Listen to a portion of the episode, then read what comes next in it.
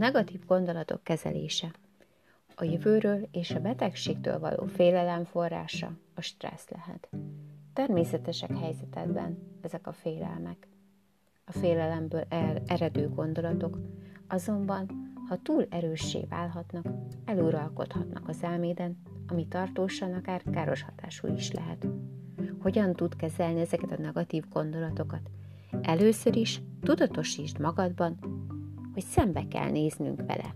Mondjuk ki a betegségünk nevét bátran. Fosszuk meg a betegséget titokzatos mi voltától, ami csak táplálja a félelmet. Nézzünk vele farkas szemet. Hidd el, működik.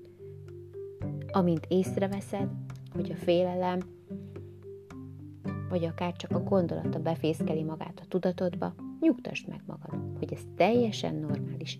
Figyelembe véve mindazt, amint te és esetleg a családod keresztül mentetek.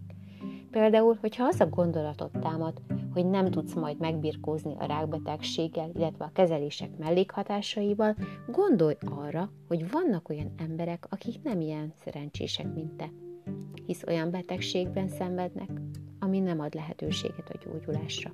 Te viszont szerencsés vagy, hisz meggyógyulni érkeztél a kórházba, és az orvosok mindent meg is fognak tenni azért, hogy segítsenek.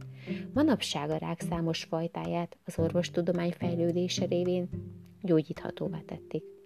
A félelem azonban normális, hisz a legtöbb ember a te helyzetedben ugyanígy érezne. Bizonyára nem te vagy az első, aki így érez. Ezért Száró podcaston vendége majd egy olyan túlélő lesz, egy olyan újságírónő, aki megjárta a poklok poklát, legyőzte a rákot, életmódot váltott, és elkezdett élni. Tudjátok, mi a furcsa? Ő azelőtt is élt, de valahogy másként. Nem ezer lánggal, mint most, mióta túlélő lett.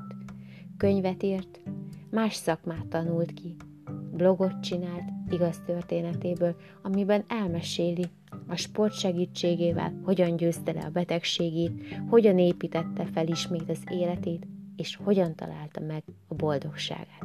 Mert igenis, a rák után is van élet. Sőt, lehet, hogy akkor kezdődik el csak igazán. Több olyan beszámoló is megtalálható a világhálón, hogy mennyire átértékelődik az ember értékrendje, mennyire más szemszögből kezdi el látni a világot az, aki túlélő.